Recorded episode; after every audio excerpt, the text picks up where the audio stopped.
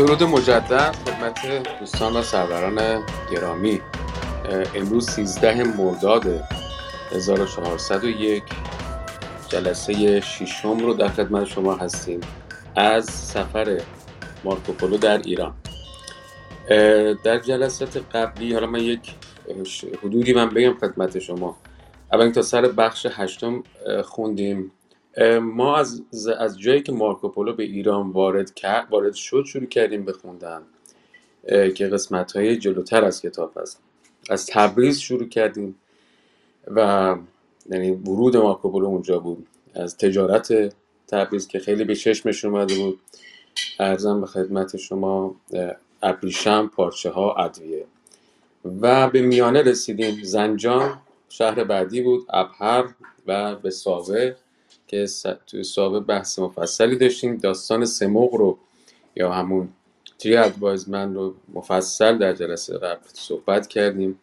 در مورد کاشان و آوه صحبت کردیم. در اول فصل هشت هم رسیدیم به قسمت تقسیم بندی مارکوپولو که به این صورت بود که می‌گفت هشت کشور پادشاهی هست ایران. این هشت کشور به تعبیر مارکوپولو قزوین، کردستان، لرستان، شولستان، اصفهان، شیراز، شبانکار و توتونکاین که این شد تا آخر فصل هفتم. امروز هم ما سر بخش هشت هستیم صفحه 139 از پی دی اف و 110 از کتاب. با نازیلا در خدمت شما هستیم کیارا سلام عرض می‌کنم. هم به شما هم به دوستانی که در جمع ما هستن. این سفرنامه خیلی برای من جالبه. یک اشاره کرده به شبانکاره به عنوان یکی از هشت ایالت حالا اگر ما اینطوری بخوایم تعبیر بکنیم یکی از هشت ایالت ایران. این شبانکاره کجاست؟ من خودم مثلا توی حالا لغتنامه ده خدا وقتی بگردی می‌بینی شبانکاره نوشته دهی از دهستان میمند بخش مرکزی شهرستان فیروزآباد شبانکاره دوباره دهی از دهستان و بخش کوچک بخش کوهک شهرستان جهرم شبانکاره یکی از دهستانهای یازدهگانه بخش برازجان شهرستان بوشهر. شبانکاره حالا اینکه نام طایفه از طوایف فارس. شبانکاره. نام تیره است از تیره گهوار گوران در حدود دویست تن سکنه دارد که تابستان در آنجا در دامنه جنوبی کوه و قلعه قاضی زراعت می‌کنند.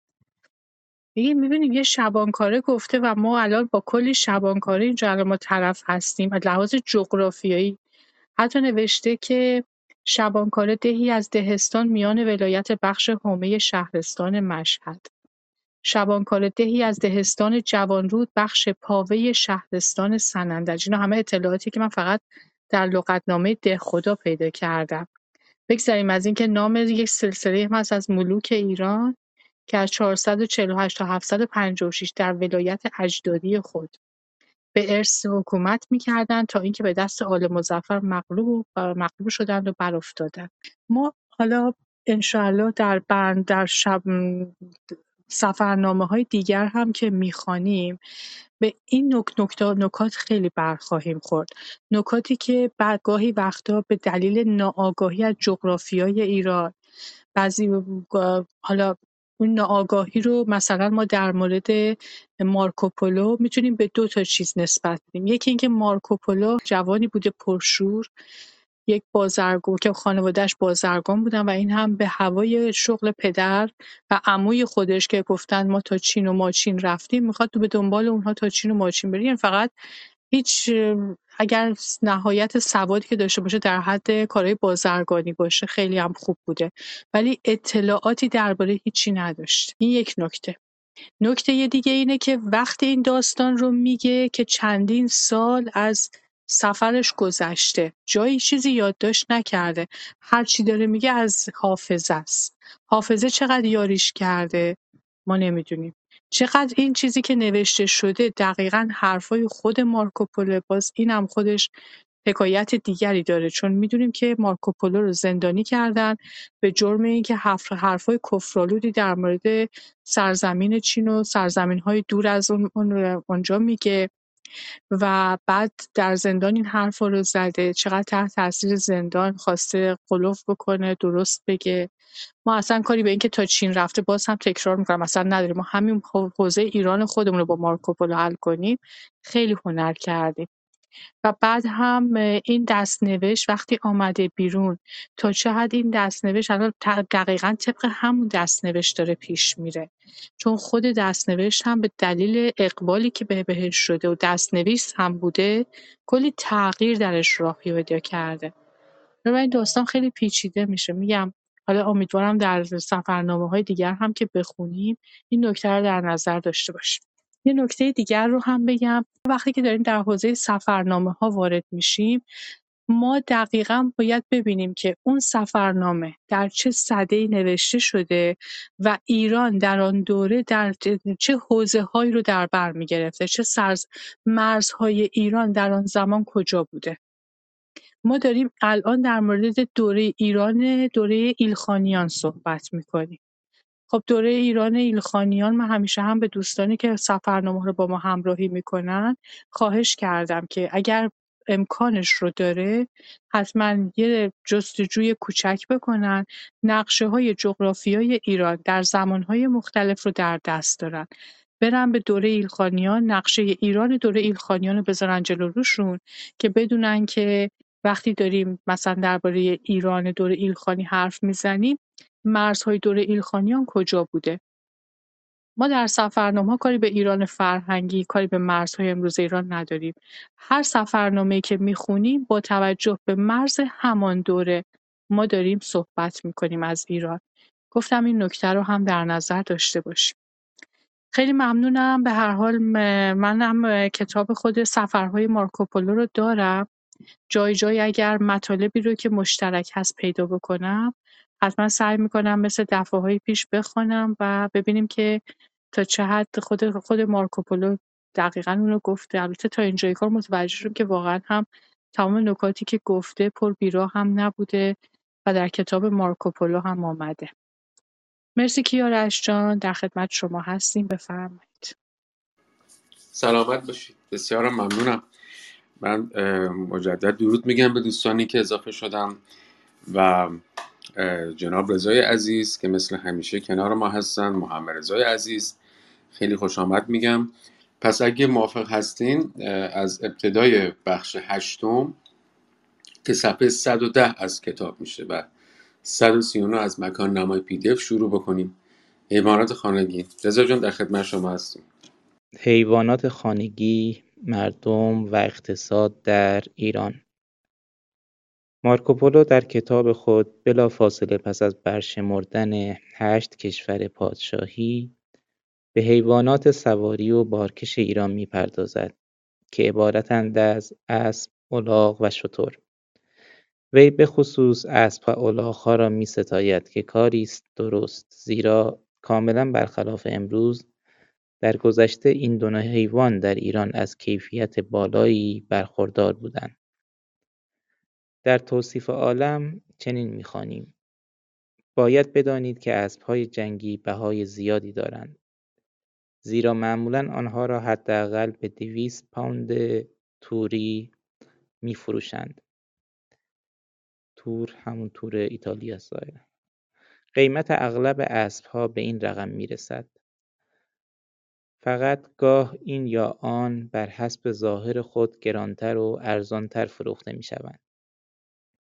بزرگترین و زیباترین الاغهای دنیا نیز که هر یک از آنها به راحتی سی مارک نقره قیمت دارد یافته می شود زیرا اینها رونده های ممتازی هستند و برخلاف خرهای ما یورتمه می روند و به کمال خوبی بار خود را حمل می کنند.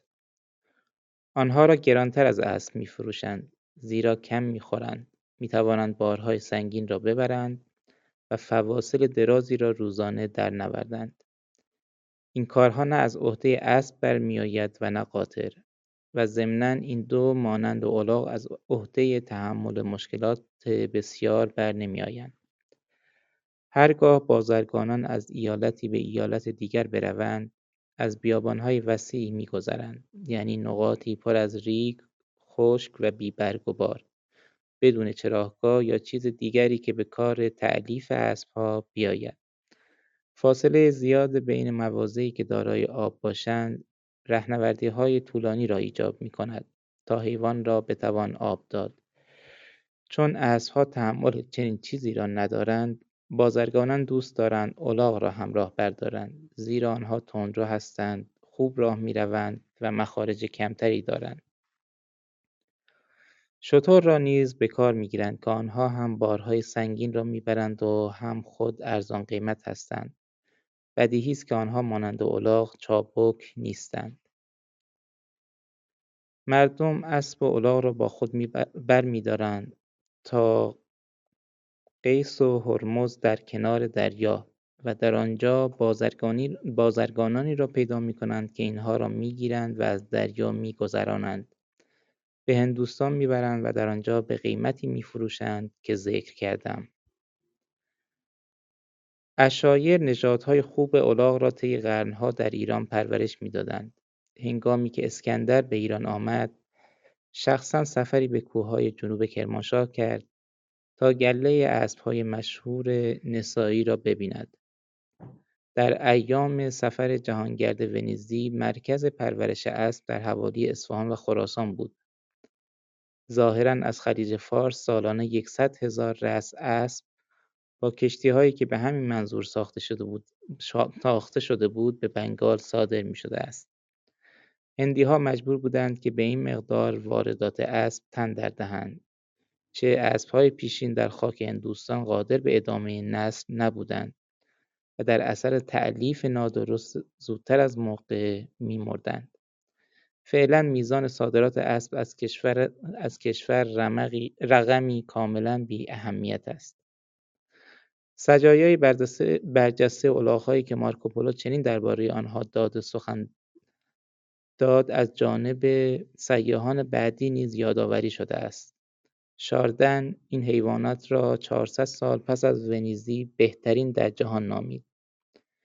در ایران از الاغ به عنوان راهنما در های شتر ضمن های سخت مناطق خشک استفاده می‌کردند و الزاما قدری آب آشامیدنی برای حیوان با خود برمی‌داشتند تا همین اواخر در سراسر ایران های کرمان شهرت داشتند و این حیوانات از لحاظ سرعت و شیوه آرام حرکتشان زبانزد بودند.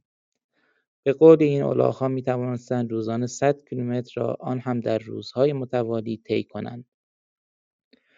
شتر دو کوهانه در شمال و یک کوهانه در جنوب به عنوان حیوان بارکش و تا اندازه‌ای نیز حیوان سواری همواره در ایران از اهمیت قاطع برخوردار بوده است. اصولا این سرزمین در پرورش شتر های طولانی و فراوان داشته است.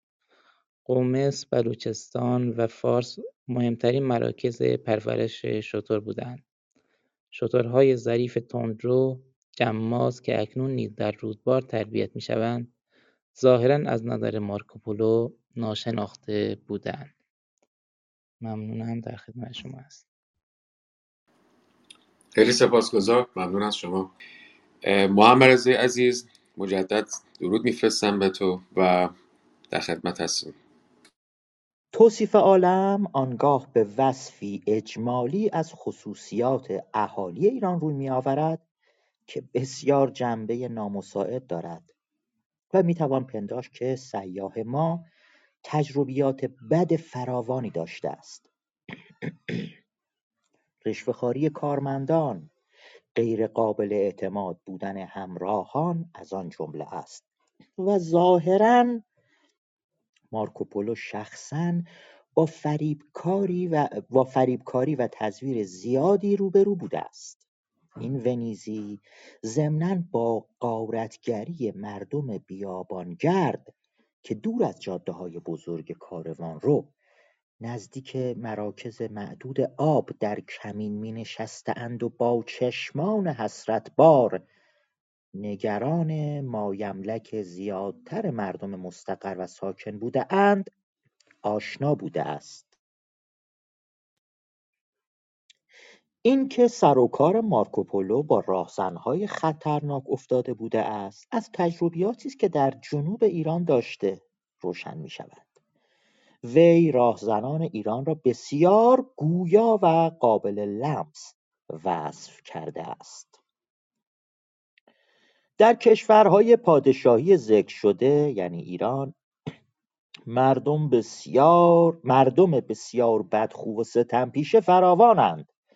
زیرا روزانه یکی دیگری را با وارد آوردن ضرب و جرهای متقابل می‌کشد. و اگر حکومت خان بزرگ و یا بهتر بگوییم فرمانروای مشرق زمین که قید اطاعت از او را به گردن دارند ترس در کار نبود. اینها مدام بر سر بازارگانانی که در حال سفر هستند بلای بسیار می آوردند زیرا فرمانروای شرق آنان را سخت کیفر می دهد و دستور داده است که سکنه تمام راه های خطرناک به محض درخواست بازارگانان وظیفه دارند آنان را به صورتی جدی به خوبی مشایعت کنند. و از ای به ناحیه دیگر آنان را در پناه گیرند و امنیت آنان را تأمین کنند. و اینکه بهای این همراهی را به مبلغ سه یا چهار گروسو برای هر بار بر حسب طول راه باید پرداخته شود. و علا رقم تمام تدابیر حکومتی راهزنان از وارد آوردن زیان تا جایی که بتوانند کوتاهی نمی کنند. و اگر بازارگانان بازرگانان خوب به سلاح و کمان مجهز نباشند با آنها بسیار بدرفتاری می کنند آنها را می‌کشند و هرچه دارند به غارت می‌برند و گاهی هنگامی که بازرگانان خوب مواظب نباشند همه چیز را از بین می‌برند. و بدین ترتیب بازرگانان اگر بخواهند گرفتار نشوند مجبورند خوب مسلح باشند و در اتحاد با گروههای بزرگ سفر کنند. و بی هیچ تردیدی به شما می‌گویم که راهزنان همه مسلمان هستند. این معلوم است که غارتگران کمی پس از هولاکو دوباره سر بلند کرده باشند زیرا بر تعداد گروههای قطاع الطریق یا غلامان فراری و احتمالا کشاورزان غارت شده افزوده می‌شد. قازان برای غارت مجازات مرگ تعیین کرد. عوارض راهداری که مارکوپولو درباره آن می‌نویسد باج نام دارد. اصطلاحی که امروز هم در داخل محدوده ایران رایج است. قازان ضمنا مقرر داشت که روستاها هر گروه مسافری را که از آنجا میگذرد باید در صورتی که نتوانند ضمانت کنند منطقی در صورتی که نتوانند ضمانت کنند منطقی از راهزنان خالی است نزد خود نگه دارند مارکوپولو در این فصل اظهارات بسیار کوتاهی درباره بازرگانان، پیشوران و اقتصاد دارد. در شهرها بازرگانان و پیشوران بسیاری هستند که از راه تلاش و کار خود زندگی می کنند و در این ایالت پارچه های زرین و سیمین می بافند و در اینجا پنبه بسیار می روید و ضمنا نیز به حد وفور گندم، جو، ارزن پانیکگراس و, و سایر انواع غلات همچنین انواع ممکن میوه‌ها و انگورهای ممتاز اصیل و درشت. 113 کتاب هستیم برابر با 142 پی دی اف. در بین انواع منسوجات ابریشم در روزگار مارکوپولو در ایران مقام اول رو داشت و این سیاه نیز در کتاب خود به کرات از آن سخن می‌گوید. ابریشم از قرن پنجم ششم میلادی در ایران تولید می‌شد و در دوران ایلخانان نیز کار ابریشم رونق داشت. صنایع نساجی پنبه نیز چندان از فراورده ابریشم عقب نبود. منسوجات فراهم شده از ابریشم و پنبه از جمله تخصصهای هر یک از شهرها بود. آن هم با نامهای خاص خودشان. های آنها گاه و بیگاه حتی به اروپا می‌رسید. از قدیم‌الایام نیز ایران به علت میوه خود شهرت داشت و مارکوپولو به حق بر فراوانی آن تاکید داشت. انگور ایران هم ظاهرا نزد وی منزلت خاصی داشت.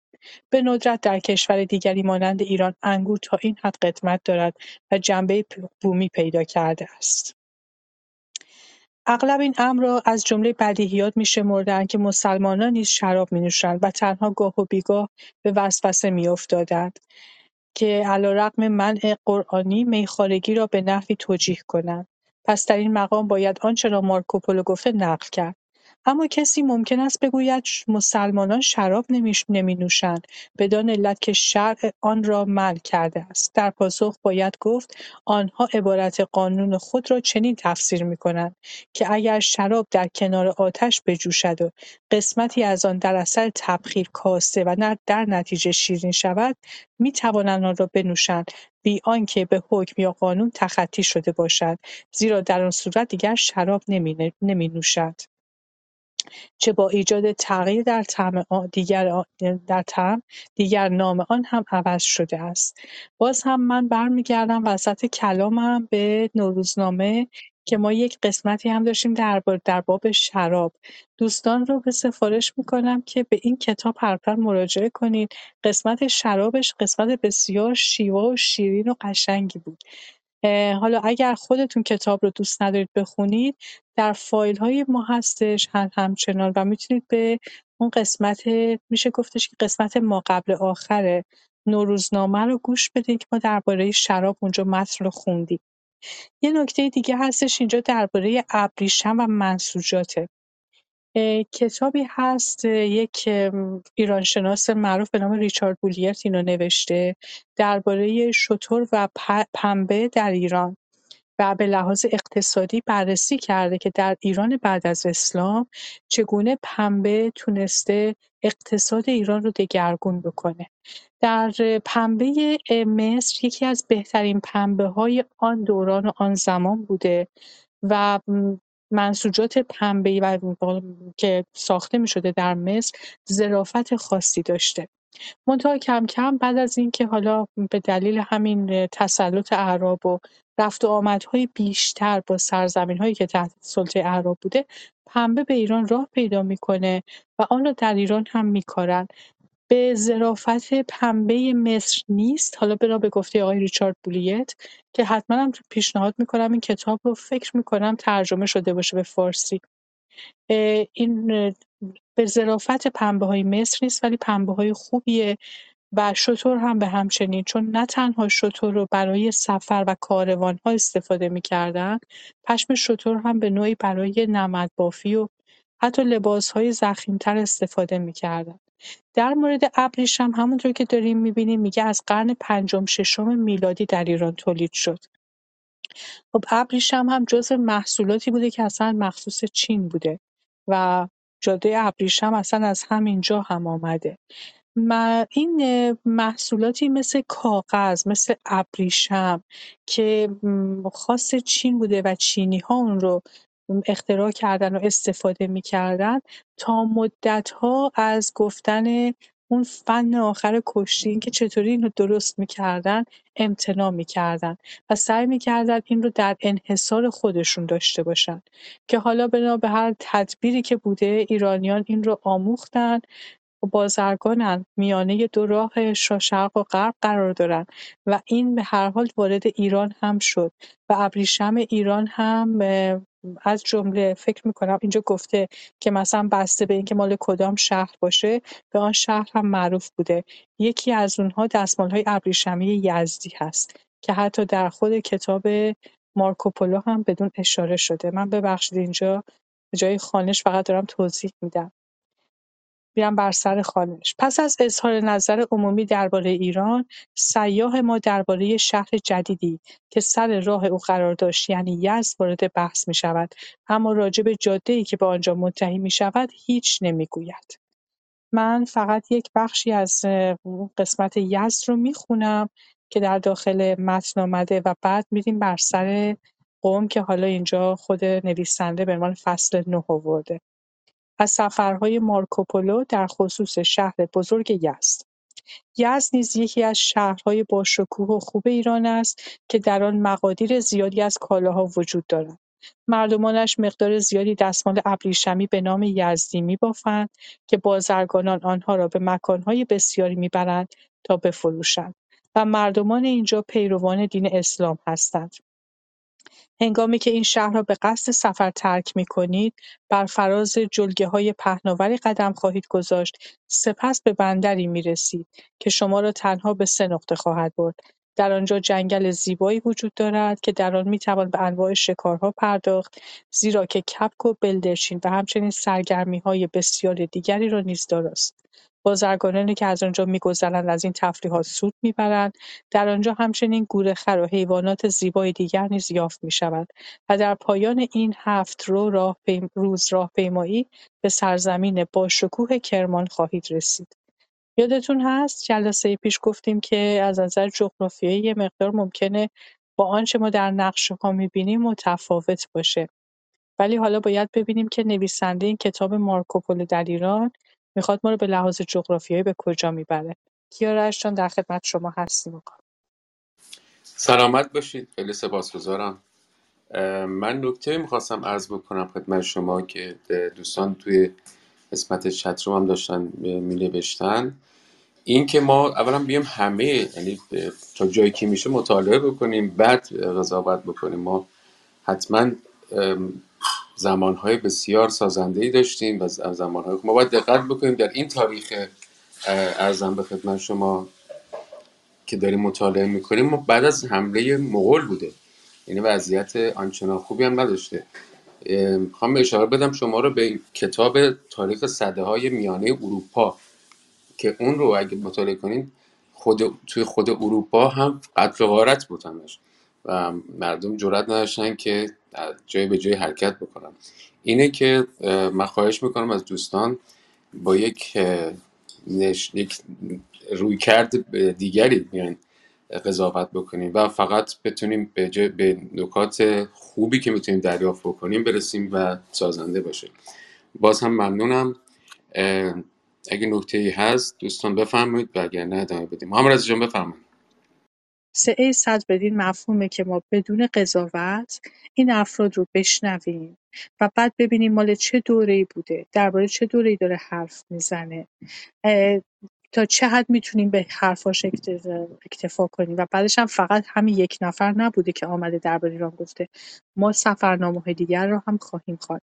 امیدوارم در آنجایی هم که داره از ایرانیان تعریف می‌کنه این دوست عزیزمون باشه ببینه که همه هم با این نظر نبودن. یک دوره‌ای اصلا نمی‌تونید جامعه رو جدا از اون اتفاقات اجتماعی سیاسی که داره میفته جدا بکنید یک دوره‌ای وقتی که حمله میشه شهرها خراب میشه از سر مردگان جو مناره درست می‌کنن که هنوز هم در محله این مناره معروف هست. اصلا به همون مناره‌ای که از جمجمه های ایرانیان ساختن. توقع نداشته باشیم که همه ایرانیان هم خیلی اخلاقی بخوان رفتار بکنن. نه به هر حال های اجتماعی سیاسی رو به هیچ عنوان نباید در نظر بگیریم. این به این مفهوم نیستش که می‌خوایم خودمون رو خیلی خوب نشون بدیم بگیم ما همیشه خیلی خوب بودیم ولی حالا آقای مارکوپولو داره بد میگه. نمی‌خوایم هم بگیم که همیشه بد بودیم. ببین مارکوپولو هم داره درباره ما چی میگه. سه صد به این مفهومه که ما اینها رو بخونیم بعد اون وقت می‌تونیم از توش نکات بسیاری رو در بیاریم. صد یعنی اینکه ما تحملمون رو بالا ببریم و بتونیم در کنار هم بیاموزیم از سفرنامه‌ها. سفرنامه خواندن خیلی صد می‌خواد، خیلی مدارا، تسامح می‌خواد، شنیدن و بعد بعد از اینکه شنب شنیدی در پایان خانش این متن با همدیگه صحبت بکنیم، تحلیل کنیم آنچه رو که خواندیم و آنچه رو که شنیدیم.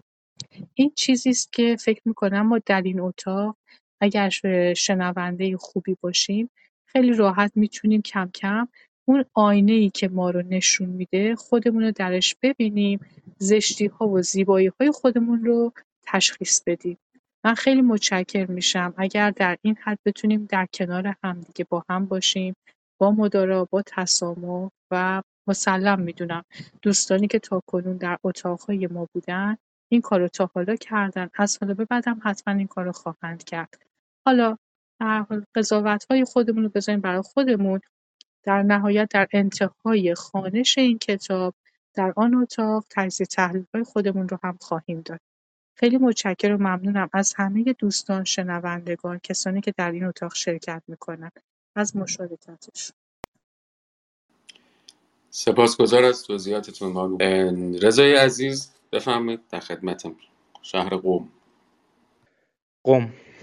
مسافری که رد پای مارکوپولو را بگیرد در ایران سفر کند و توصیف عالم را نیز مطالعه کرده باشد متوجه می شود که این ونیزی در تمام طول راه تبریز به ساوه با هیچ چیز روبرو نشده که قابل ذکر باشد. در فاصله بعدی سفر تا یزد که تقریبا به همان اندازه است این بیشتر, این بیشتر جلب نظر می کند که مارکوپولو صرف نظر از ذکری گذرا از کاشان به عنوان یکی از زادگاه های سه پادشاه مقدس و به عنوان مرکز آتش برستی باز شهرهای نسبتا بزرگی را که از آنها گذشته به کلی مسکوت گذارده است. این شهرها هم در قرن هفتم هجری یا سیزدهم میلادی وجود داشتند و سر, راهی و سر راهی قرار گرفته بودند که از قدیمترین ایام هنگامی که از حاشیه غربی کویر بزرگ مرکزی ایران به جنوب می‌رفتند مورد استفاده بودند. اولین شهر بزرگی که مارکوپولو بعد از ساوه به آنجا رفته است قم بوده است این احتمال بسیار ناچیز است که چنان که می‌گویند از آن جهت مارکوپولو از قم یاد نکرده که چون مسیحی بوده است از ورود او به شهر مقدس مانع شدند عدم تسامح فعلی که هر غیر مسلمانی را از ورود به مرقد متحر حضرت فاطمه سلام الله من می کنند تازه از زمان صفویه که در آغاز قرن نهم هجری یا 16 میلادی به قدرت رسیدند آغاز شده است. پیش از آن مردم بسیار متحملتر بودند. مثلا نه تنها به کلافیخو اجازه دادند که از مرقد حضرت امام رضا در شهر مقدس مشهد که امروز به شدت از چشم غیر مسلمانان مستور است, با مستور است بازدید کند بلکه در مسیر بعدی سفر بخصوص به وی احترام بسیار میگذاشتند زیرا موضوع بازدید وی از مرقد علنی شده بود این را که مارکوپولو درباره قم هیچ یادداشتی تهیه نکرده و به هنگام تدوین کتابش نیز اصلا به یاد این شهر نیفتاد نباید به این حساب گذاشت که وی توفیق دیدار شهر قم را نداشته است بلکه باید آن را معلول ظاهر فلاکتبار شهر در نیمه دوم قرن سیزدهم میلادی دانست. طبق اظهار جغرافیدانان عرب مغولها در اینجا ویرانی وحشتناکی به بار آورده بودند. آنچه را در حمله اول خود نتوانسته بودند از بین ببرند یا مسون داشته بودند در سال 1224 میلادی از بن برانداختند. از های قدیم چنین برمیآید که نیم قرن پس از آنکه مارکوپولو به هنگام بازگشت به این شهر رسید قسمت بزرگی از شهر ویرانه بود قم در آن روزگار هرچه بود در بین شهرهای ایران مانند امروز گوهری درخشان که از دور قابل رویت باشد نبود. امروز گنبد طلایی مسجد حضرت معصومه در قم از ها فاصله در کویر به استقبال رهنوردی میآید که در حال نزدیک شدن به شهر است. هنگامی که در سال 1933 میلادی از جستجوی صومعه گچی در حاشیه مشیده به طرف قم روی آورده بودیم این مشعل نورانی را در روز روشن نخستین بار دیدیم و آن را مانند نقطه ثابت در برابر خود نگاه داشتیم. در حالی که از بین گرد و خاک و باطلاق همچنان در تلاش, در تلاش رسیدن به این شهر مقدس بودیم. به هنگام نزدیکتر شدن می‌بینیم بقعه قم به درها، تالارها، صحنها، مناره‌ها، ستونها و گنبدهایی تقسیم می‌شود. همه چیز جلال و شکوهی جادویی و تلالو شکوهمند رنگها را دارد. با پوشش مینایی سفالهایی به رنگ درخشنده آبی آسمانی. و همه و همه فضا پر شده است از گنبدهای مقرنسکاری به رنگ نقره‌ای فلزی و های طلایی که همه سر به سوی آسمان برافراشتهاند. هنگامی که از راههای پرپیچ, پرپیچ بازارهای تاریک آدم به خارج پا می‌گذارد و در نور خیره و در نور خیره کننده روز ناگهان گنبد بزرگ پرتو گنبد بزرگ پرتو افشان را در برابر خود می‌بیند که در محیطی پریوار نزدیک ما بر تخت نشسته است و نوای دلنواز ناقوسی که از صومعهای در قفقاز آورده شده است برمیخیزد. آنگاه است که گویی آنچه می‌بینی نوعی چشمبندی است که به دست جادوگری ساخته و پرداخته شده. آن هم در دورترین کناری دریای نمکی آری از هر برگ و بار در خدمتون است خیلی متشکر سپاسگزارم. در دوروبر مدفن حضرت معصومه صلی الله ده پادشاه در مقایری در مقابری لحظه من خیلی ریز شده بر در مقابری که بسیار آراستند با تعداد بسیار زیادی از شاهزادگان و مقدسین به خاک سپرده شدند. گرانبهاترین اشیاء این تأسیسات را امروز در موزه عمومی که متعلق به بقعه است جای دادند گنجینه هایی, که گنجینه هایی را که در سراسر جهان نظیر ندارد به مرض تماشا گذاردند فرش های ابریشمین شکوهمند شاهکارهای هنر شاهکارهای هنر فلز و سفالسازی. قرآن های قدیمی بسیار زیبا. در اینجا و در اتاقهای بقعه ثروت غیرقابل تصوری جای داده شده است. هنگامی که مارکوپولو به بقعه آمد از, از این همه خبری نبود. درست است که حضرت معصومه در آن اوقات از بیش از 500 سال پیش در مقبره خود به خواب ابدی رفته بود. اما دلیلی در دست نیست که تصور کنیم این مقبره به زیبایی خاصی آراسته بوده است. بقعه حضرت معصومه به صورت نخستین خود در سال 264 یا 265 که مصادف با 878 میلادی بوده بنا شد. خواهر حضرت امام رضا علیه السلام 60 سال پیش از آن در حالی که از ساوه در حال سفر بود در باقی در قوم رحلت کرد. همانجا که امروز گنبد طلایی سر برافراشته است. در اصل فقط بام بام گالی پوش ساده قبر را از تابش آفتاب در پناه گرفته بود و حضرت زینب خواهر یا خواهرزاده حضرت معصومه دستور داد تا قبه ابتدایی از آجر بر روی قبر برپا کنند. تجهیز و تزئین کنونی بقعه تازه 800 سال بعد آغاز شد. بقعه تازه 800 سال بعد آغاز شد. هنگامی که مارکوپولو در ایران سفر می‌کرد هیچ یک از معلفین اسلامی قبر خواهر, امام، قبر خواهر امام هشتم را توصیف نکرده بود. تازه مصطفی 16 سال پس از مرگ این ونیزی در این باره به بحث پرداخت. پس از همه این حرف ها امروز ما می‌دانیم که قوم در زمان مارکوپولو آبادی محصور متوسطی متشکل از خانه های خشتی ویرانه بود بدون بناهای درخشان مذهبی و تنها از بابت چند ردیف سقف های گنبدیشه که مثل کاشان از راه دور مانند کرم ابریشم به چشم می آمد دیدنی بود. هرچند باغهای عالی و آبادی در شهر بود که در آنها انار و پسته و انجیر و هندوانه به عمل می آمد باز تصویر شهر چندان سبز و خرم نبود. در دوران اسلامی حتی درخت خرما هم در قم می رویده که قربانی یخبندان شده است. قوم شمالی ترین نقطه در فلات مرتفع بدون فاضلا به ایران بود که در آن نخل می رویده است. ساختمانی که در زمان مارکوپولو در آنجا از پیش وجود داشته روی تپه کوتاهی در شهر در خارج شهر در طرف مغرب قرار دارد. به آن قلعه دختر می‌گویند و در روزگار ساسانیان در قرن چهارم یا پنجم میلادی آتشکده ای بوده است که حالا دیگر بیشتر به صورت ویرانه در آمده است.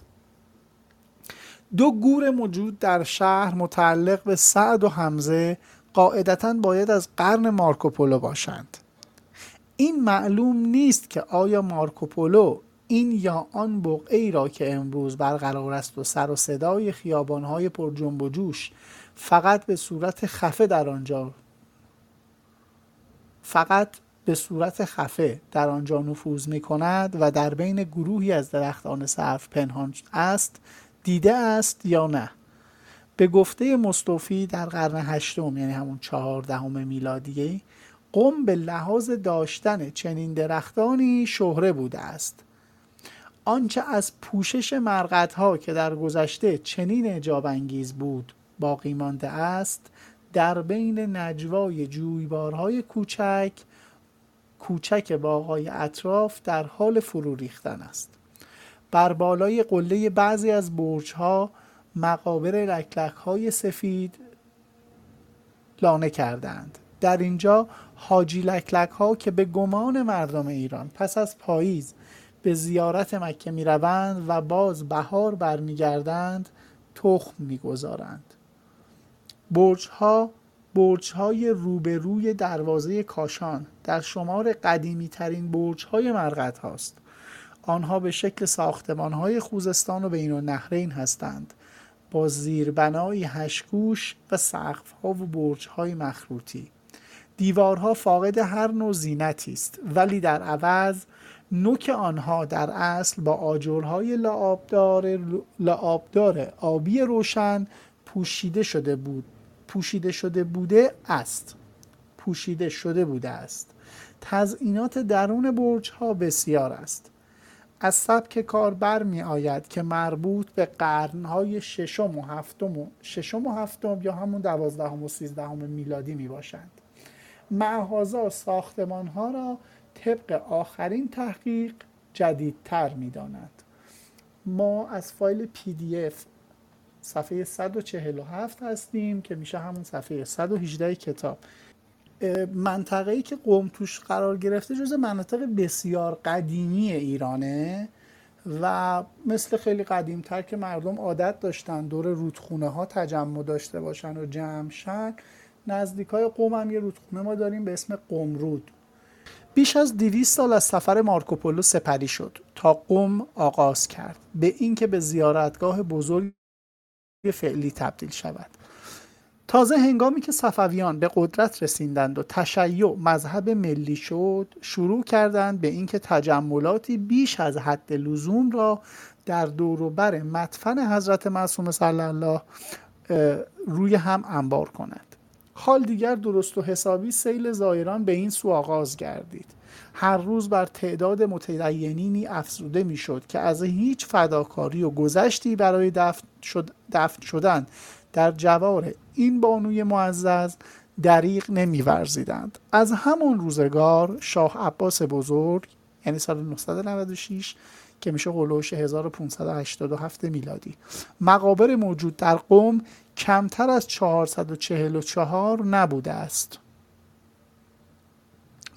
این شهر در ضمن حملات افغانی ها در قرن دوازدهم یا هجدهم میلادی متحمل صدمات بسیار نشد و هنگامی که این آشوب ها به پایان رسید قاجاریان به تعمیر و توسعه این زیارتگاه و تزئین و زیباسازی بقعه باز ادامه دادند. لوهای طلایی روی گنبد به دستور فتلی شاه در اوایل قرن سیزدهم نصب شده است. در قوم بازرگانان دیرهنگام به دنبال زایر در قوم بازرگان دیرهنگام به دنبال زایر آمد و در آنجا استقرار چند کارگاه پیشوری به دستور رضاشاه صورت گرفت. حال دیگر قوم از لحاظ تجاری نیز واجد اهمیت شد و به یک شهر تجاری و پیشوری مبدل گردید. در عصر جدید کار به دگرگونی های بزرگی در زمینه ساختمان های شهری انجامید. این امر با تملیک گورستان وسیعی در جوار مسجد حضرت معصومه قرار داشت آغاز گردید. سنگ قبرها را برای سنگ فرش کردن راه راهها در یک پارک جدید و لحداس به کار بردند. خیابانهای عریض و ساختمانهای مجلل برپا کردند. در این دهه های اخیر در قوم کارخانه برق، کارگاه های نساجی و چینی سازی، بیمارستانی مدرن، یک بانک، مسافرخانه های مختلف و گاراژ تأسیس گردید رونق زیاد قوم هنگامی آغاز شد که با برقراری وسایل نقلیه موتوری جاده تهران قم که در سال 1310 ساخته شده بود تکمیل و از طریق دلیجان به اصفهان ادامه یافت. از سال 1357 قم به راه آهن سراسری ایران که دریای خزر را به خلیج فارس متصل می کند پیوست. فرودگاهی نیز در دو کیلومتری جنوب شرقی شهر واقع است. سرانجام در سال 1371 در محدوده قم به جستجوی نفت برخواستند در یک حفاری که در سال 1375 صورت گرفت تا توانستند جلوی فوران نفت را بگیرند دو میلیون تن از آن به هدر رفت.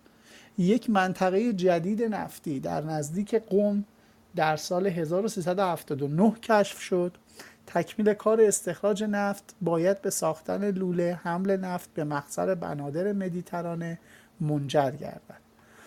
جمعیت قوم از رقم 4000 و 7000 در سال 1289 و 1301 به 88000 در سال 1375 افزایش یافته. و امروز باید به حدود 97 هزار نفر رسیده باشد. من می‌خوام بگم که قوم الان یه شهر یک میلیون و نیمیه تقریبا. تو سال 1400 این شهر که هنوز نیز مقر بالاترین سطح روحانیون شیعی است از بیگان ستیزی سابق خود به مقدار زیاد دست برداشته است و جنبه های مدرنی که قوم پیدا کرده هر دم بیشتر جلب توجه می کند راست است در روزگار ما این شهر تصویر دیگری سوای آنچه در عهد مارکوپولو بود به ما ارائه می دهد فقط آب شور کویر مجاور آب شور کویر مجاور آن همان است که مسافر امروزی باز با آن روبرو می شود. این آب به همان صورت مانده است و باز امروز نیز مانند گذشته از پذیرایی با مشروبات الکلی که شامل آب جو هم می شود به ملاحظه قداست این شهر خودداری میورزند نمی‌دونم کجای دیگه ایران بنده خدا دیده که سرو میشه که حالا اینجا نمیشه؟ با خودش. مرسی از همه. ما ابتدای بخش ده هستیم که کاشان رو میگه. سپاسگزارم. بسیار متشکرم. نمی‌دونم احتمالا آشنا داشتن ایشون ولی تو قوم پیدا نکردم. درباره شهری داریم حرف می‌زنیم که امروزه اگر نگیم که واقعا فکر کنم اقراق نباشه. خواهش می‌کنم منو تصحیح کنید. یکی از بزرگترین مراکز شیعی شده یعنی در کنار نجف و کربلا قوم هم امروزه واسه خودش یک وزنه ای هستش به لحاظ دین شیعی و حضور حوزه فیضیه مراکز بزرگ آموزشی این خیلی اهمیت پیدا کرده. خب مسلما اینها رو تا حد زیادی مرهون تغییرات سیاسی هستش که بعد از انقلاب در ایران پیش آمده. ولی با این همه می‌دونم که یکی دو تا کتابی درباره تاریخ شهر قوم در آمده که پیشنهاد می‌کنم دوستان بخونن. حالا در, در انتهای حتما در انتهای صحبتام حتما میگم. شهر قم حالا ما اگه بخوایم فقط اسمش رو بدونیم اولا که می‌دونیم که در مرکز ایران قرار گرفته و میشه یکی از خشکترین جاهایی هست که شهر قم قرار داره و دریاچه های نمکی هم در دور و آن هست. واسه همین هم گفت آب شور داره. بله همچنان هم آب شوره و با خشکسالیه. اما درباره شهر قم و علت نامیدنش به این نام حالا این تعبیریه که در این کتاب نوشته شده.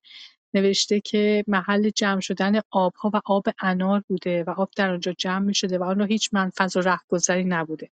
در اطراف آنجا علف و گیاهان و نباتات فراوان می رویده و در عرب جمع شدن آب را قم گوید که بعضی آن را با قمقمه معرب کمکم هم هم معنی دونستند و گلابپاش را نیز به نوعی از قمقمه وصف کردند و جای آن را جمع آن را قماقم نامیدند حالا اینا همه با گوینده کتاب.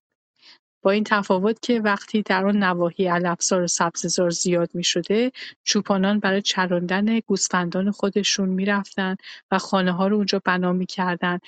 برخی هم میگن که اسم خونه هایی که این چوپانان درست می‌کردن کومه بوده همچنان که ما امروز هنوز کومه هم میگیم. و به مرور زمان کومه تبدیل به کم شده و بعدش هم تبدیل به قم شده معرب شده. حالا کدوم اینها درسته؟ دیگه با دوستانی که اهل قم هستن اگر دوستی داریم که اهل اونجا هست و می‌تونه برامون صحبت بکنه درباره تاریخ این سرزمین این منطقه بگه. برام خیلی جالبه. ما برخی از شهرها رو بر که داریم میگذریم در هر کدوم از این سفرنامه ها یک ذره بیشتر درشون بمونیم و تدقیق بکنیم یا دقت بکنیم. نکات خیلی جالبی در میاریم. چرا شهر قم امروزه یا از اصولا چند دهه‌ای هست؟ از این اهمیت بر به این اهمیت رسید و یا از این اهمیت برخوردار شده. داره میگه که در دوره رضا شاه بوده که شروع کردن به بقعه ساختن و اینطور پروبال دادن به حضرت معصومه تا قبل از اون بقعه کوچکی بوده. دلیل اهمیت اون به نوعی میشه گفتش که از اون زمانی شروع میشه که شیعیات برای دسترسی به کربلا و نجف دچار مشکل شدن. و خب به هر حال میشه گفت که کربلا و نجف برای شیعیان ایران همچنان که همچنانه از اهمیت بسیار زیادی برخوردار هست. بسیار براشون مهمه. از خرجی که اونجا دارن می‌کنن از ساخت و سازی که در اونجا دارن می‌کنن از شوقی که ملت دارن برای رفتن به اونجا برای مراسم مختلف مراسمی که مخصوص شیعیان هست. ولی این کم کم این احساس پیدا شد در میان شیعیان که احتیاج به یک مرکزی در داخل ایران دارن. و خب حالا قرعه نام به نام قم خورد. مسلما خیلی مسائل دیگری هست برای مرکزیت یافتن کنونی قم. به لحاظ وزنه سیاسی که فعلا جاش در این اتاق نیست و حداقل سواد من هم انقدری قد نمیده. و فقط خواستم یه اشاره خیلی کوچکی بکنم به آنچه رو که درباره قوم میشه اطلاع داشت. آقای مشهدی خیلی خوش آمدید. از اطلاعات شما استفاده می‌کنیم بفرمایید. خوشحالم که بار دیگه خدمت عزیزان هستم.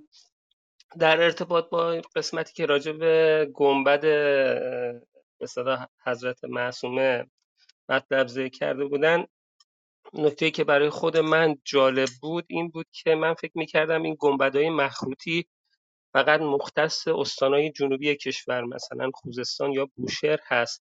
اما دیدم که اینجا ذکر شده که قبلا در قوم همچین گنبدی وجود داشته. ما مشابه اون همین الان در شوش دانیال مقبره دانیان نبی داریم که اگه توی اینترنت سرچ کنید اون گنبد مخروطی شکل رو شما می‌تونید مشاهده کنید. بنابراین این نکته برای من روشن شد که قبلا توی قسمت های مرکزی فلات ایران حالا جنوب البرز همچین گنبت هایی وجود داشته. مورد بعدی در ارتباط با محصولاتی که توی قوم کش می شده نکته جالب این هست که همه ما خراسان رو به اصطلاح مخصوصا جنوب خراسان رو خواستگاه زعفران می‌دونیم و فکر می‌کنیم که از قدیم اونجا مرکز زعفران بوده در حالی که خواستگاه زعفران کوههای زاگرس هست و اسمی که قبلا براش محلی به کار میبردن کرکم یا کرکم بوده و پیش از خراسان بهترین زعفران های ایران در قم وجود داشته. چون منطقه کم آبی بوده و مردم منطقه باهوش بودن و گیاهی رو اونجا کش کردن که نیاز آبی کم داره و ارزش تجاری بالایی رو داره. در ارتباط با انارم بله چون نزدیک ساوه هست قاعدتا همچین ویژگی رو هم داره. انارای خوبی داشته و یه نکته دیگه من ساوه که رفته بودم بسیاری از مردم ساوه معتقد بودند که آرامگاه واقعی حضرت معصومه در منطقه ساوه هست. خیلی ممنون از اینکه به من مایک دادید. سپاسگزارم جناب مشهدی عزیز از اطلاعات بسیار خوب مثل همیشه. ممنونم از شما. خانم نازیله عزیز در خدمت من یه نکته بگم. من به خاطر دارم که قبلتر که داشتم در مورد این موضوع گنبد ها تحقیق می‌کردم برخورد کردم با اینکه گنبد مخروطی شکل ما تو تهران هم یه دونه داریم تا اونجا که البته من می‌دونم برای مقبره امامزاده یحیی هستش تو تهران که بقیه امامزاده های حالا چارگانه تهران یه مقدار جدید و ترن مقبره هاشون رو جدیدتر ساختن گرد هستن. یادمه که اون روز برخورد کردم به این موضوعی که توی دوره گنبت ها رو مخروطی درست می‌کردن. فقط الان دوره تاریخیش یادم نیست. فکر می‌کنم که ونوشه بیشتر بتونه کمکمون بکنه. حالا اگه مایک داشته باشه و بتونه بیاد روی استیج در این مورد. مرسی. خیلی متشکرم. من دعوت کردم. مسمان بله تشریف بردن سلام و ارادت میگم خدمت شما. بانو بروشه عزیز. بفرمایید. در مورد ها هیچ وقت هیچ مدل گنبدی یا مثلا اینجوری نبوده که مال یک منطقه خاصی باشه. همیشه مال دوره خاصیه. مثال می‌زنم. مثلا های نار مال دوره خراسانیه و در همه جای ایران اگر چیزی می ساختن اون مدلی می ساختن های مخروطی شکل مال دوره رازیه و در هر جای ایران. چیزی می ساختن حالا چه مقبره چه مسجد چه هر چیزی مثلا به اون سبک و اون دوره می ساختن هیچ وقت اینجوری نبوده که مثلا مال جای خاصی باشه یا مال منطقه خاصی از ایران باشه. بگی مثلا جنوب همچین چیزی بوده یا تو شمال پیدا نمی شده نه فقط براکه مثلا گمبت های رازی گمبت هایی که شبیه هرمی شکل هستن. اصطلاحا اینا مال دوره رازی یا ری بهشون میگن. اینا رو خب شما بیشتر در مناطق شمالی تهران و یکی دو تا تو سامرا می‌بینید یعنی البته اینا اصلش خب قدیمی تر بوده. اونی که در مورد دانیال نبی هست اونا اورچینن. گنبت هایی هستن که برگرفته از زیگورات ها هستن. پله شکلن که اون اون با سامرا یکیه گنبد هاشون اونا باز یه خورده داستانشون فرق می‌کنه. ولی کلا اینجوریه که وقتی دوره تاریخی یا اون مکتبی که میومد اون سازه یا اون مد... مثال می‌زنم. مثلا در دوره صفوی ما کاشی های هفت رنگ داریم. خب؟ دیگه هر جا شما دوره صفوی ساخت ساز می‌شده از این کاشی هفت رنگ که اون موقع به وجود اومده حالا دلایل داشت که به وجود اومد. ساخت ساز زیاد شد سردار سازندگی وجود داشت. شروع کردن به ساختن. خب کاشای معرق خیلی سخت بود تولیداتش. به خاطر اینکه به تولید انبوه برسونن تولیداتشون زیاد بشه و به همه ساخت سازا جواب بده کاشای هفت رنگ به وجود اومد. بعد دیگه همه جای ایران استفاده می‌شد. اینجوری نبود که چون حالا مال صفوی بود تو اصفهان بود مال اصفهان بود نه. همه جای ایران دیگه از این کاشی استفاده می‌کردن. برای همین هم شما مثلا دوره های تاریخی رو بیشتر با این علمانه های خاص می‌شناسیم. کاشی هفرنگ مال دوره اصفهان آجر نما به علاوه کاشی های تگرنگ آبی مال دوره سلجوقیه. کلا دوره سلجوقی آجر نماها آجر مهره خیلی بیشتره. دوره ایلخانی ما آجرهای تگرنگ آبی و فیروزه‌ای طلایی داریم. این اینا همه مال دوره هست نه مال مکان. خیلی اینا رو به مکان رفت ندیم به دوره اون تاریخ رفت بدیم به دوره اون حکومت هایی که می اومدن و سلیقه اون حالا هنرمندایی که تصمیم می گرفتن اون معماران اون دوره این بناها رو بسازن. من سپاسگزارم از اطلاعات واقعا ارزشمندی که دادین. بسیار عالی بسیار عالی. بانو نازیلا در خدمت شما هستیم. جالبه. بحثی که دوستان در چتروم رو انداختن و الان هم اینجا داره صحبتش میشه. ونوش جان خیلی ممنونم خانم. یه دوستی آقا مهدی هستن که درباره گنبد سبز در قم صحبت کردن و فقط گفتن که اینو سر جستجو کنید ببینید. و واقعا چیزی که من پیدا کردم اصلا یک باغ گنبد سبز داریم و عکس هایی که از این گنبد ها گذاشته شده گنبد های بسیار زیبایی هستن. حالا میگن گنبد سبز ولی همونطور که من نمی‌دونم من که خودم ندارم من فقط دارم تو عکس می‌بینم. اونطور که ونوش جان میگه بیشتر فیروزه‌ای هستش. و میگه که حالا من در از وبسایت کجارو هستش که گویا مثل که در اطلاعات گردشگریه. نوشته طبق کتیبه های موجود در مجموعه تاریخی مقابر گنبد سبز که به نام های دیگری همچون مقابر دروازه کاشان. برج آرامگاهی گنبد سبز و مقابر باغ گنبد سبز شهرت یافتند. این عمارت در قرن هشتم هجری قمری به عنوان آرامگاه و محل دفن خاندان صفوی از حاکمان شهر قم احداث شده.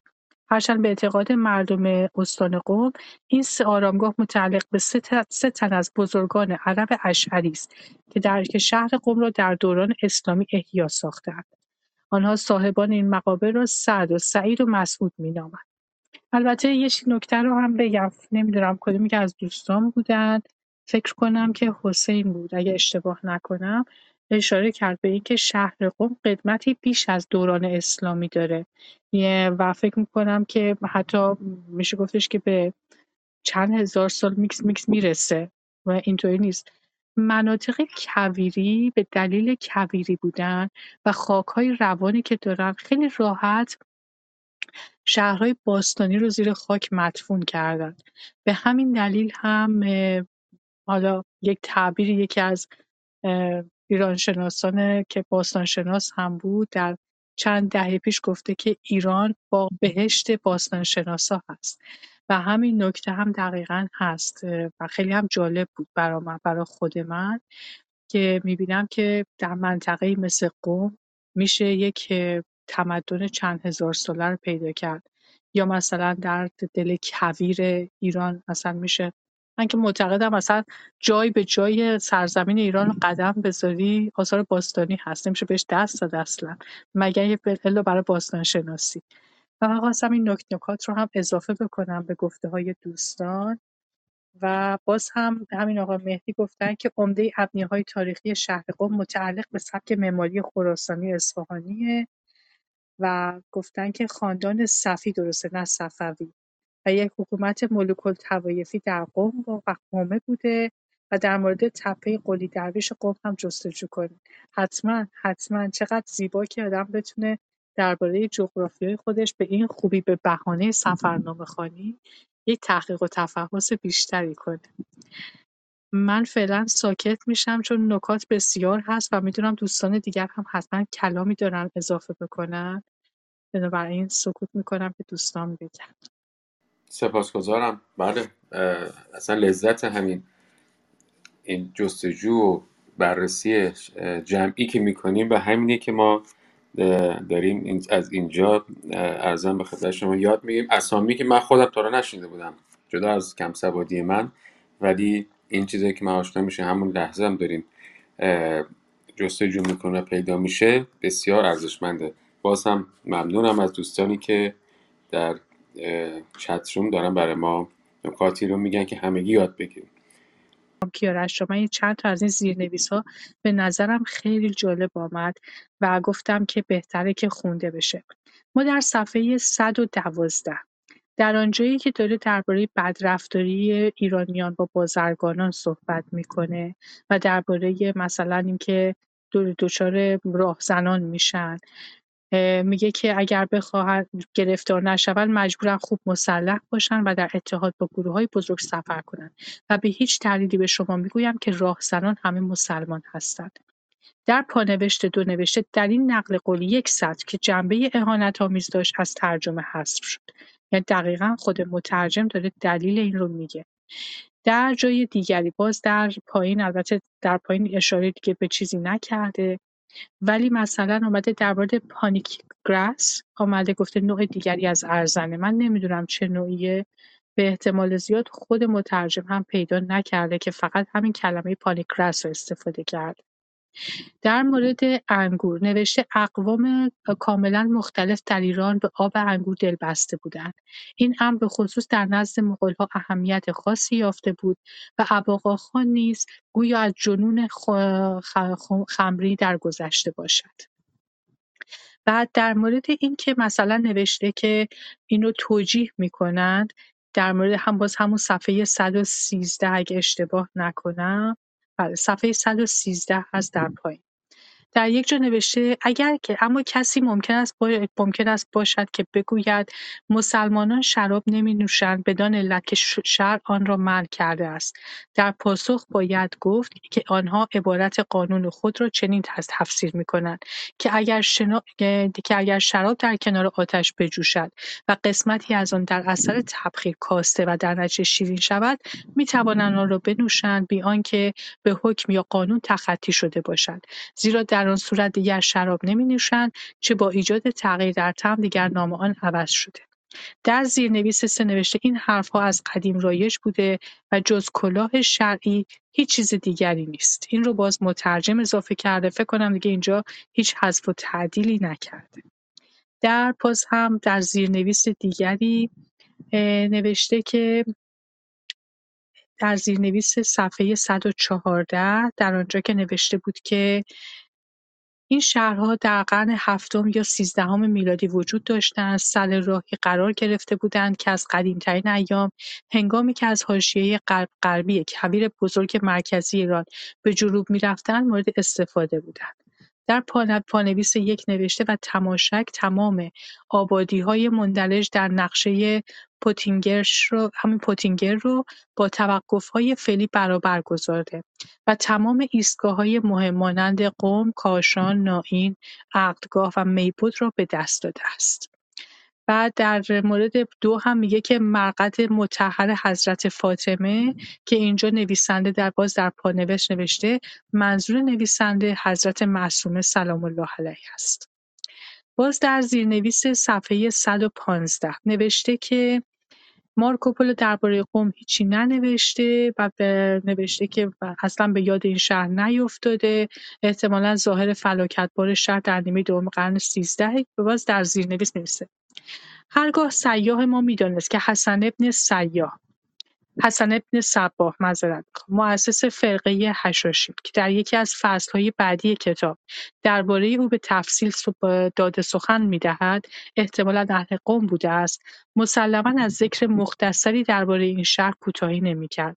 پیر کوهستان در سالهای بعد هواداران بسیاری از قوم به چنگ آورد. زیرنویس دو درباره آن قسمتی هست که میگه این مشعل نورانی منظورش هنگامی که در سال 1933 از جستجوی صومعه گچی در حاشیه مشیله در به طرف قم روی آورده بودیم. این مشعل نورانی را در روز روشن نخستین بار دیدیم. آن را مانند نقطه ثابت در برابر خود نگاه داشتیم. در حالی که از بین گرد و خاک و باطلاق همچنان در تلاش رسیدن به این شهر مقدس بودیم. در زیرنویس نوشته البته در روزگار ما هنگامی که بر اتومبیل روی آسفالت شده و یا راه به طرف قم رویم از شدت این تاثیر کاسته شود اما همچنان این تصویر مانند بقعه زرین برادر حضرت معصومه در مشهد و با گنبد طلایی شاه عبدالعظیم در کنار های قدیم مسهور کننده است. باز در جای دیگه نوشته که نوای در صفحه 116 در بالای کتاب. نوشته نوای دلنواز ناقوسی که از صومعه در قفقاز آورده شده است. نوشته موضوع, موضوع ناقوس و صومعه قفقازی برای مترجم مبهم است. یعنی حتی مترجم متوجه نشده به چی اشاره شده. در زیرنویس سه میه در اونجایی اشاره می‌کنه هنگامی که مارکوپولو در ایران سفر می‌کرد هیچ یک از معلفین اسلامی قبل امام هشتم رو توصیف نکرده بود. تازه مصطفی 16 سال پس از مرگ این بنیزی در این باره به صحبت پرداخت. مترجم می‌نویسه با وجود این آرامگاه حضرت معصومه سلام الله علیه در ایام سیاه ما برای گناهکاران و بیگناهان پناهگاه و بست بود و آنان به میان حصارهای بقعه می‌گریختند فیلمثل ما از کتاب تاریخ مغول‌ها در ایران اثر هامر پورگشتال پی می‌بریم که به اینکه در دوران حکومت ارغون شمسالدین جوینی که از دست ایلخان گریخته بود در قم پناه جست. قداست این بقعه از طرف مغولها نیز مانند فرمانروایان پیشین یعنی سلجوقیان آلبویه به رسمیت شناخته شده باز ما درباره قوم در اینجا داره یه توضیح میده که در زیرنویس صفحه 117 آمده. قم از این هم قدیمی تر است. زیرا حتی یونانی ها این شهر را به عنوان توقفگاهی بین ساوه و کاشان می شناختند و آن را ترمانتیکا نامیده‌اند. شاید به علت گرمای زیاد تابستانی علیرغم ارتفاع 7000 متری اینکه آیا قم در دوره مادها یا پیش از آن هم وجود داشته چیزی است که ما نمی‌دانیم. تپه متشکل از های عهد باستان که هرتزفلد در سال 1923 میلادی هنگامی که از ورامین در جهت قم بیابان را در مینوردید کشف کرد چشمگیر است. و امیدوارم که نکته آخر باشه در قم در صفحه 118 نوشته در قم یک رشته خط آهن در جهت جنوب شرقی منشعب می شود که از طریق کاشان تا خالدآباد ادامه پیدا می کند. این خط را برای یزد، کرمان، بم زاهدان طراحی کردند.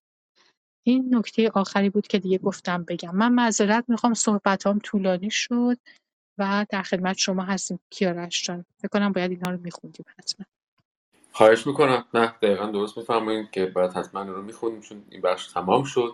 بانو من فکر کنم وقتمون تمام هست. اگه چون سر کاشان هم رسیدیم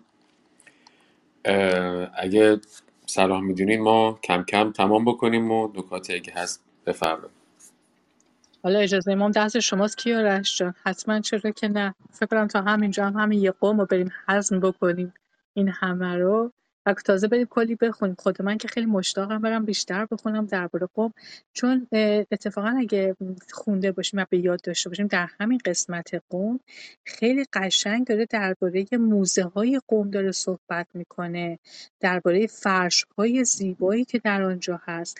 و بگذارید من بگم ما می‌دونیم که چند کتابخانه بسیار نفیس کتب خطی هم در قم هست که از جمله کتابخانه آیت‌الله گلپایگانی و باز هم اگر اشتباه نکنم دوستان خواهش می‌کنم من تصحیح کنند کتابخانه آیت‌الله بروجردی و می‌دونم چند تا دیگه کتابخانه اینطوری هست که این استادان و کتب خطی بسیار علاقه‌مند بودن و میشه گفتش که یکی از بزرگترین منابع کتب خطی ما در نزد ایشان بوده و هست.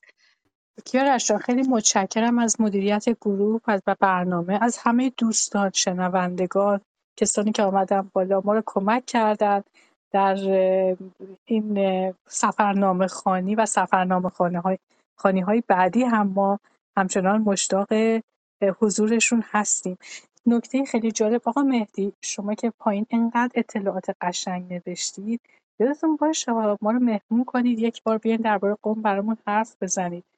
ایشون نوشتن که این شاهان در قوم دفنند شاه صفی شاه عباس دوم شاه سلیمان فتحعلی شاه و محمد شاه. سه شاه صفوی و دو شاه قاجار. در مورد مقبره شاه عباس دوم در قم هم جستجو کنید. های این مقبره در سفرنامه مارکوپولو هست. پس بیخود نیستش که نویسنده این کتاب مارکوپولو در ایران درباره سفر قم هم صحبت کرده سفرنامه سفر قم مارکوپولو و نوشته بزرگترین نشت نفت جهان نفت در جهان در قم اتفاق افتاد. در مورد چاه نفت البرز قم هم جستجو کنید جستجوهامون خیلی زیاد شد. شما هم یادتون باشه ما یک دفعه میزبان شما خواهیم بود. اطلاعاتتون رو درباره قوم در اختیار ما بگذارید. بسیار خوشحال خواهیم شد خیلی ممنونم از همگی شما. منتظرتون هستیم در شبها و هفته های دیگر. تا برنامه دیگر شما رو به خدا می